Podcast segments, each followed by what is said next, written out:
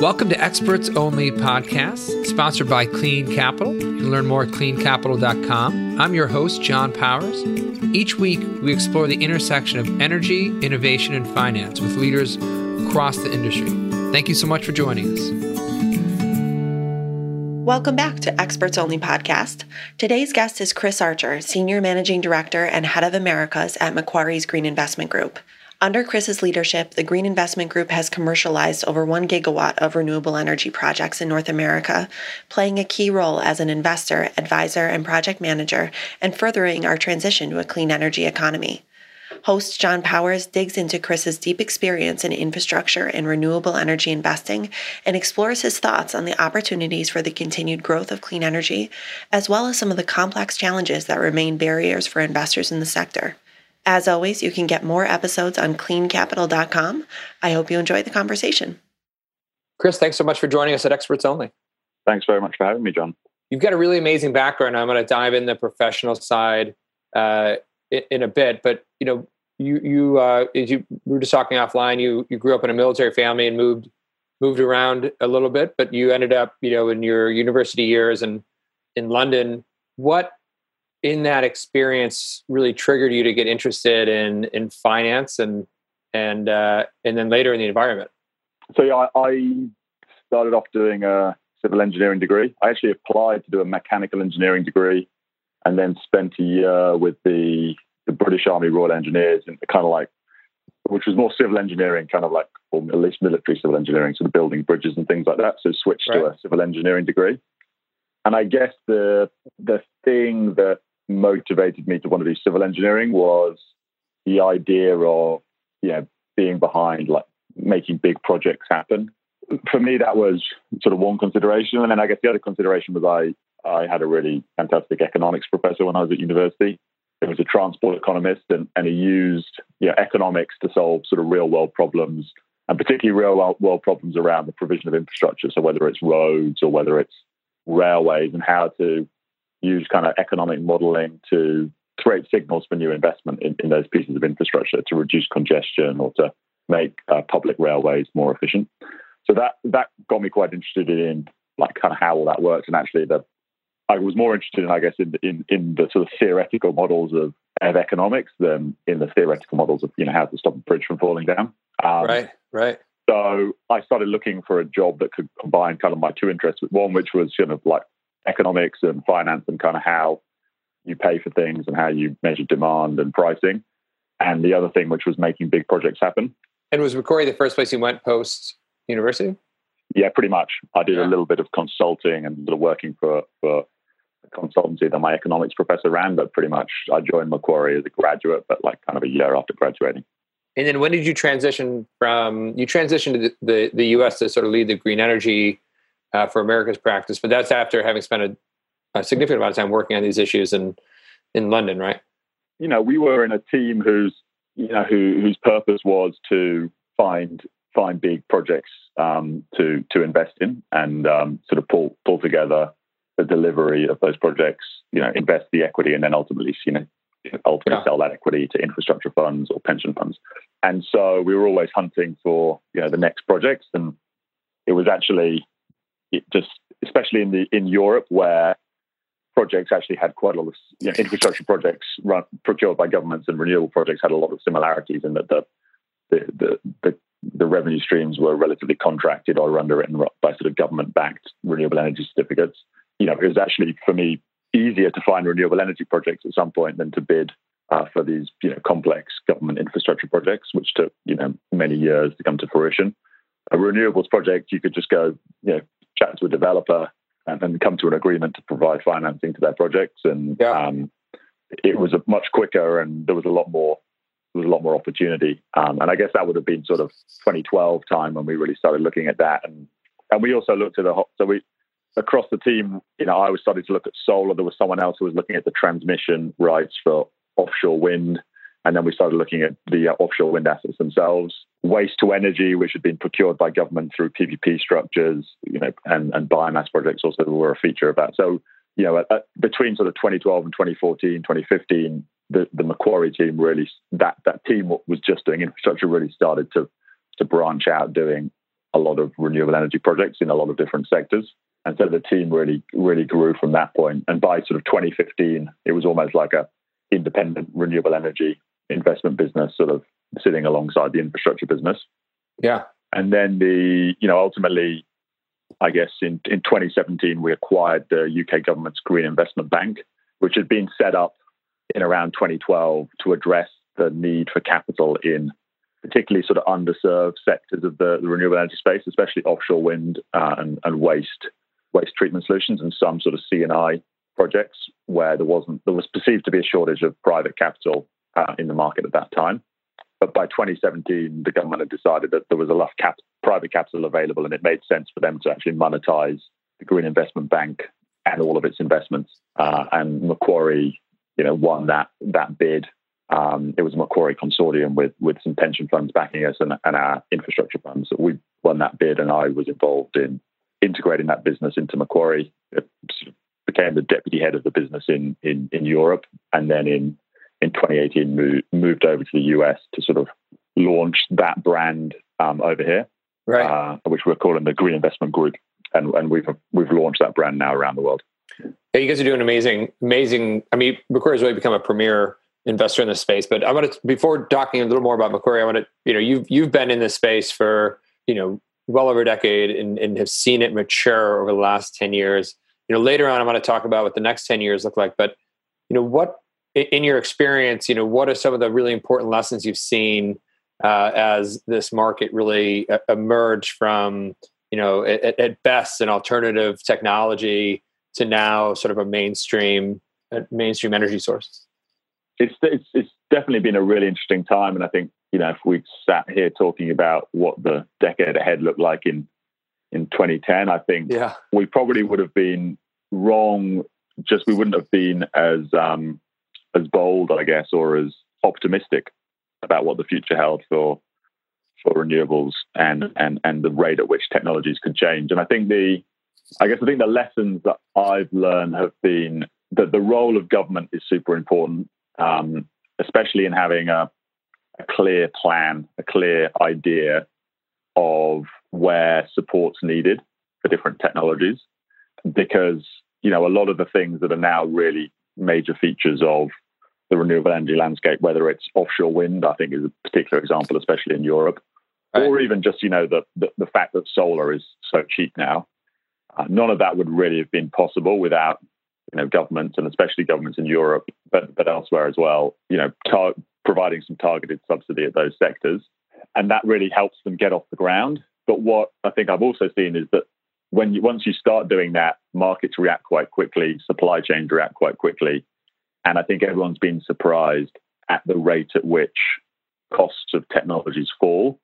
And so the other thing that's super important as as well as starting the subsidy, it's it's removing the subsidy and allowing market forces to really drive investment. Because if you get it right, you get to this point where you know you taking away subsidy, yet the the rate of build out's accelerating um, because you actually don't need to wait for government policy. You you know the, the market can go and do projects without worrying about when's the policy going to be there or going to not be there. But yeah, you but eliminate the, a lot of the uncertainties, right? That that yeah. So policy is great and subsidy is great to get things going, but also having a very clear uh, way in which that subsidy steps back is also really important to to enable the market to sort of sort of sort of get off the ground itself. Um, and obviously, you can get that wrong. You can remove subsidy too quickly, and we've seen that in things like you know, UK onshore wind and solar, where you basically and, and Spain as well, solar, where you you know had huge build out and then nothing for a period of years. But in other markets, like and I think probably the, the best example is is UK offshore wind, uh, where the subsidy sort of switched to a market based mechanism where bidding got quite aggressive and prices have just plummeted, and the rate of growth is just continuing to increase. And that's I think probably been a good example of a slow withdrawal of subsidy, but in a way that's allowed the market to, you know, continue to accelerate. Yeah. Well, you know, it's interesting. I mean, as a former policymaker, I mean, when I decided to transition into the finance space, uh, it was when I was working in in the White House and seeing that all these initiatives we were moving forward on um, you know, I was overseeing what the federal government was doing in terms of large scale PPAs, and I was the chief sustainability officer for the federal agencies. So we were doing a lot of third party finance contracts, and it really became very clear to me that not many of my colleagues in the policy space, which included me at the time, understood finance at all. Right. So the idea that you could actually at some point you know, remove those policies and unleash the market, it was speaking Chinese to folks. And yeah. you know, we really worked on educating folks on, you know, what are some of the marketing mechanisms that could help unleash this. And I feel like that's sort of the next, you know, it's interesting because now we're sort of facing a, you know, what we faced in 2008, 2009 with another Recovery Act initiative coming forward. We'll see probably more interesting policies moving forward. But at what point do we start to move those out of the way and just continue to let the market ad- address the growth here?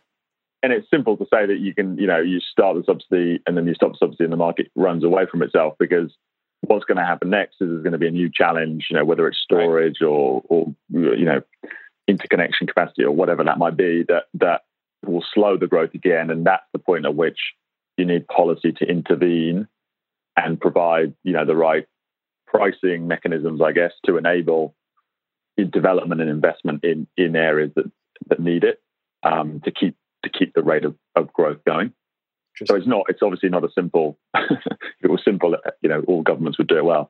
Uh, it's obviously not simple, but it's. Um, I've certainly, you know, if you look back over the next ten years, you can clearly see where policies have been really effective, uh, where where areas have been over subsidized. You know, Spanish solar probably is a great example, sort of pre-crisis, uh, where where subsidies have been removed too early. You know, and we've seen that in in in, in certain parts of the UK market. So yeah, that that balance is is really important. So I want to get to, to Macquarie deeply here in a second, but just because you have a unique, you having worked worked in Europe, most of our audience is, is US based and sort of knows the domestic US market. But when you transitioned from, you know, focusing uh, focus in the UK and, and focusing in Europe to now focusing in in North America, what were some of the big biggest challenges or hurdles that you had sort of coming into that new new space, or were they, you know, very much similar markets? uh, just with different different challenges? I think there's a lot of similarities. Yeah, I think what's interesting about the US market is it's not one market. Um, right. It's really multiple markets. Um, you know, and I think you know because of the EU, Europe has has sort of imposed a market structure on most countries in Europe, and so there's actually less differences between the market structures of sort of supply, transmission, distribution, generation across Europe in different countries, even though everyone speaks different languages and has different cultures, that that, that market structure for, for energy is actually quite quite uniform. You know, it, it changes, but it's relatively uniform.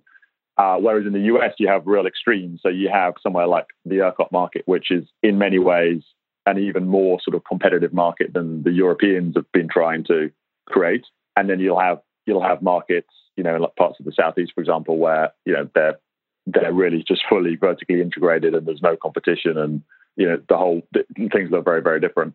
Uh, so I think that's probably one difference in the US, and that's one of the really interesting things about working here.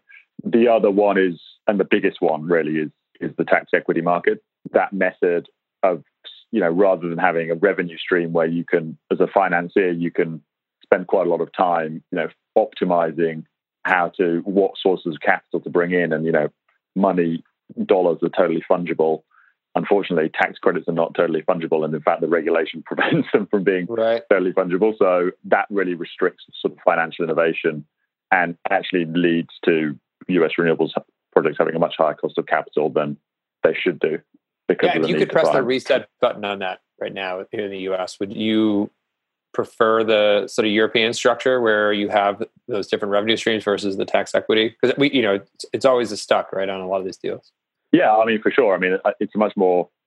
It might it might look worse from a policymaker's kind of balance sheet perspective, but that's the kind of that's only because you're hiding the problem off, right. off the, the policymaker's balance sheet. It's a much less efficient way to subsidize renewables. It's just that you see the cold hard numbers of subsidy you know, on your ledger as a policymaker versus tax equity where you can, you know, pretend it doesn't it doesn't exist. But right. you know, forgoing revenue is is exactly the same as paying a cost, and you know, ultimately, uh, ultimately, that it's a less efficient way to for, for projects to be subsidized because senior debt prices are you know whatever it is, you're probably like sub three percent right now. Tax equity still prices at around seven percent, uh, and basically they're taking similar risks. Right. Once the once the lawyers have uh, finished with the right. turning the tax equity into the most protected piece of capital in the structure. So yeah, there's definitely an inefficiency. So you definitely reset that if you could, especially from a financier's perspective, or at least yeah, someone who's an investor as well. You, are trying to always find the, the cheapest source of capital. Uh, and then I guess the final difference, and I think the the thing that I find most exciting about the US market is, and it's actually this is this is the argument against what I've just said, but because the tax equity market has always demanded that the projects seek, you know, effectively a revenue stream like a PPA. You know, in Europe, the the sort of PPA almost was was provided by the government, um, right. and so there wasn't that need for the developer to go and find a revenue stream in order to secure the subsidy. In the US, the kind of the revenue you need to find the revenue stream in order to get to secure the subsidy in the, the i.e. the tax invest tax equity investor.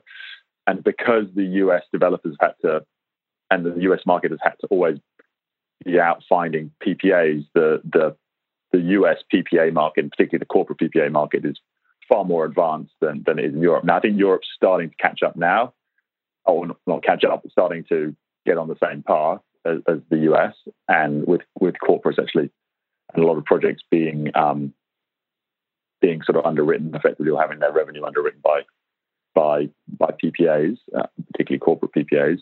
But the US is well ahead of Europe on, from that perspective, and and it and for me that's that's super exciting because I really one of the reasons I moved away from big government infrastructure projects towards renewables was the renewables market was at that time a bit more entrepreneurial and a bit more driven by market forces. Um, right. And it's exciting that that's you know being in the US, it really feels like you know you are building projects for a market need and there's a market demand, and your deliver your you know your challenge is to be able to deliver projects below the alternative cost of supply. And we're at that tipping point now in so many markets that you really feel that sort of acceleration and excitement of working in a market that's you know, supplying something that people want at a price that's more attractive than they can get it from elsewhere. Yeah, I feel like it's it's those corporate players today who are making dramatic uh, levels of influence on policy at the state level, where this a lot of this work is being done. When you know when Amazon or Microsoft comes in and said we won't build a, a, a, warehouse or a data center in your state until we can get clean power, you see shifts that happen in places like Virginia, where you know it was like trying to roll a boulder up the hill up until they came in and helped unleash the uh, some of the really positive gains we're seeing there. Yeah, and they're also behind a lot of these, you know, regulated utilities procuring procuring power. I mean, right. the sort of voluntary procurement by utilities is sort of not, it's kind of semi-voluntary because actually yeah, right. it's responding to a demand from their customers um, that saying, you know, go out and buy buy renewable power. So a lot of the PPAs we've signed recently have been utilities procuring on behalf of behalf of corporates. So that I think the, the, the impact of that corporate um, demand is, is just enormous at the moment in the market. Yeah, I, what would be helpful. I think folks are familiar with Macquarie as sort of a large investor advisor. Uh, but can you talk a little bit about some of the different projects that uh, you've worked on or are, are, working on with the Green Investment Group? Yeah, sure. I mean, um, I guess uh, since we've been branded the Green Investment Group, um, you know, we've been we've been active across, you know, wind in the US at least across uh, onshore wind, uh, solar, and, and, and battery storage. Yeah, one of the first projects we closed, and really was a, project we closed around, and, and, as part of launching the brand was was you know pretty pretty standard in some ways, but an onshore wind project in um, in Texas, um, which which actually had been part of a development portfolio that we'd acquired a few years back. Um, and you know, you know, it was in an area. It was in an area of Texas where um, prices of turbines and things you need to get them to to a point, and you need to get the PPA to the right point to make to make the project work. And you know that that happened in um, in 2018, and we got that project closed. We also um, around the same time were in our sort of second round of um, financing and, and, building out a big portfolio of uh, battery storage projects uh, behind the meter battery storage projects um, in California in partnership with with AMS. So that in the end, that that portfolio is now 340 megawatt hours um, of battery storage projects spread across, I think, you know, somewhere between 90 and 100 different sites at large, you know, C&I with, with large C&I customers. So that the, the, projects are on a sort of availability based contract with um, Southern California Edison, which really underwrites sort of financing, and then um, and that's a 10 year contract, and then the and then the, the, the batteries are also able to provide some sort of um, demand response and, and sort of peak shaving services right. for for their host customers, so the, the sites on which they're based during, during the availability period with SCE because there's some spare capacity, and then beyond that, ten years, um, those batteries will be operating in a merchant market or, or, or will recontract. And that was a you know for us that was a fascinating project because you know certainly our first experience of deploying batteries at that kind of scale, and then doing that in this market, you know, the, the West LA basin, which is uh, very constrained. Uh, yeah, that's a fascinating. Today. So that's that was a really interesting, really imp- interesting project. It's interesting to work with AMS, who at the same time were developing the, the software to really be able to control those batteries and respond to you know both contractual requirements from uh, Southern California Edison, but also you know, market opportunities around around demand response and peak shaving. So that, that was a big learning experience, and, and we were also lucky to sort of take it through two rounds of debt financing. And so the first time we took it to market with the banks, you know, and the second time we took it to market with the banks, we saw this stuff. And the exciting thing about working in the space is, you know, that you sort of educate the market, and the second time around, everyone feels like they missed out the first time around, and pricing falls dramatically and things. So it's, um, you know, that was a fascinating project. I think our only challenge at the moment with battery projects is it's just hard to find um, projects which have, yeah, I think utilities are still learning how batteries work and how best to contract them, and so there's just a shortage of projects with with solid offtake contracts from utilities, and there's limited ways to monetize them in the in merchant markets in a lot of places. So that's the that's the challenge we're seeing. We probably thought, you know, when we started doing that original financing back in 2016, that we'd be doing you know gigawatts of battery storage projects now, and that's just not materialized in the way that we'd expected. The market's just been a bit slow. Yeah, it's it's, it's funny you say that because I feel we, we've been looking pretty heavily at uh, at storage as well, and you know, it's not not only a state by state game right now, but you know, there's still so many nascent. There's only so many nascent opportunities, and people are not yet comfortable to really scale that up. First of all, that, that project sounds really fascinating, and, and as a case study, right?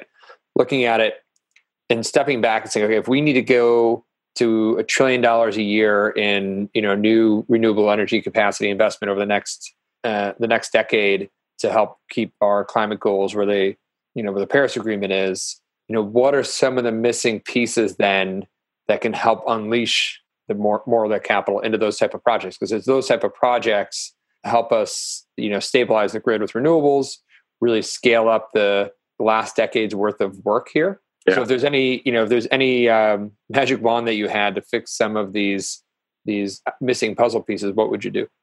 It's a it's not an easy question. I think the the biggest barrier at the moment, especially to things like battery storage, is that the you know you kind of your the financing, the people who understand the technology, the people who really understand the value of that asset and where that asset should be and where it can be most valuable. And sort of policymakers and regulators are all kind of separated today.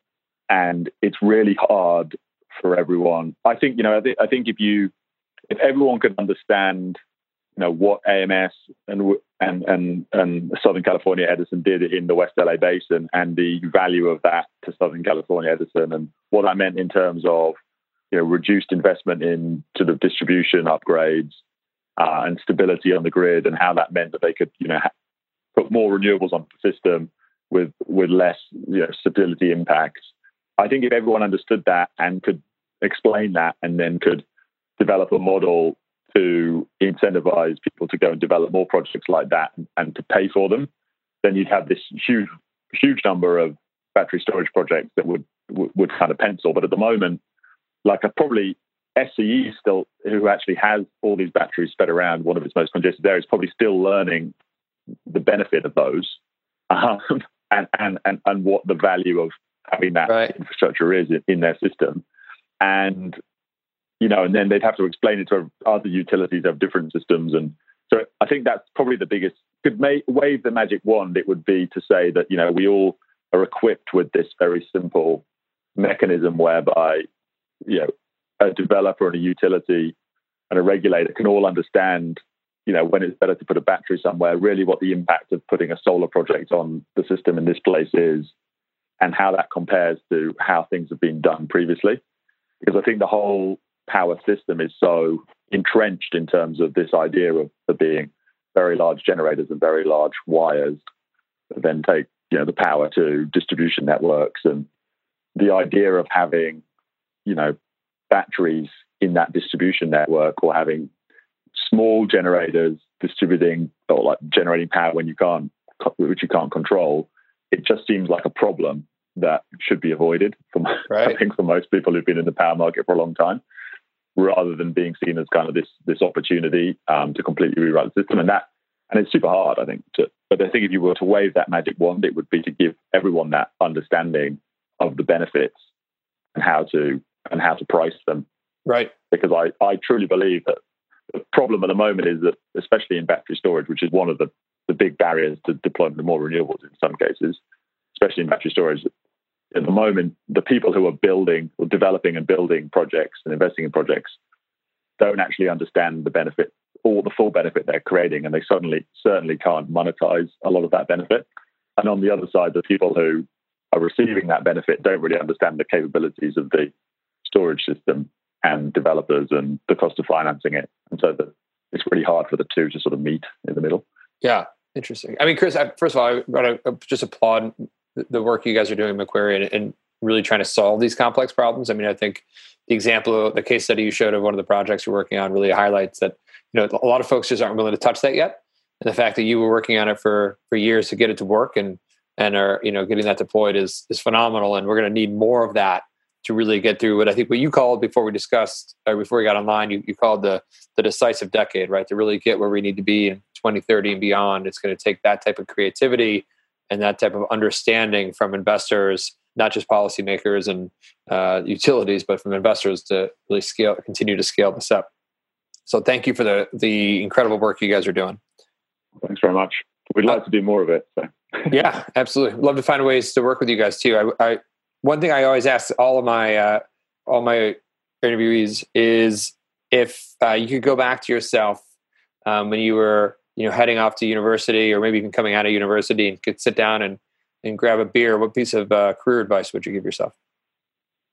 Uh, probably, you know, I was at university at the same time as Mark Zuckerberg, so Yeah, probably be head to Stanford and uh, make friends with Mark and join Facebook, um, or, or join Google. I don't know. I Right. think uh, you know my but my peers seem to have created the world's uh, the world's largest fin- technology firms. No, but uh, aside from that, which was a particular uh, particular period in in uh, that I lived through, I guess, at university. Um, like I think, uh, I think the two things that for me are important is, are find things that sort of interest you or or, or stir your curiosity, and then and be honest about what that is, not what you should like or, or whatever. I think right. curiosity is super important and then you know go and find go and find a a group of you know kind of like-minded people that you get on with which i think is super important and that's what i've certainly found at macquarie um, Yeah. and be prepared to sort of you know really throw yourself into things and work hard because you know i've certainly found that you know having having that curiosity and that interest in working with a bunch of you know kind of like-minded people that are you know interesting intelligent and share that curiosity means that you can work pretty hard. And I think it was um, I was reading some link I can't remember what it was, but you know, Jamie Dimon D- Dimon's only piece of career advice for people was work hard. Yeah, That's probably a particular sort of uh, it, you know investment banking M and A view of the world. But um, no, I think for me it's it's you know if you if you're working with fun people and interesting people and you've got a lot of curiosity, then yeah, the, the hard work is it doesn't feel like hard work, I guess. yeah, I agree. Um, I agree. so that that's been yeah for me that would be the the advice I'd give to others and I guess give to myself. Chris, thank you so much for for joining us at Experts Only. Thanks very much. Good to chat. Yeah, absolutely. You got a fascinating, uh, fascinating background. You guys continue to do great work. I want, want to thank the team at Macquarie for helping to put this together, and to thank our producer Carly Batten for, as always, the hard work she does. You can get more episodes at cleancapital.com. Uh, please feel free to submit uh, folks you think we should be talking to. And uh, as always, I look forward to continuing the conversation. Thanks for listening in today's conversation. Find more episodes on cleancapital.com, iTunes, or wherever you get your podcasts. If you like what you hear, be sure to subscribe and leave us a five star review. We look forward to continuing our conversation on energy, innovation, and finance with you.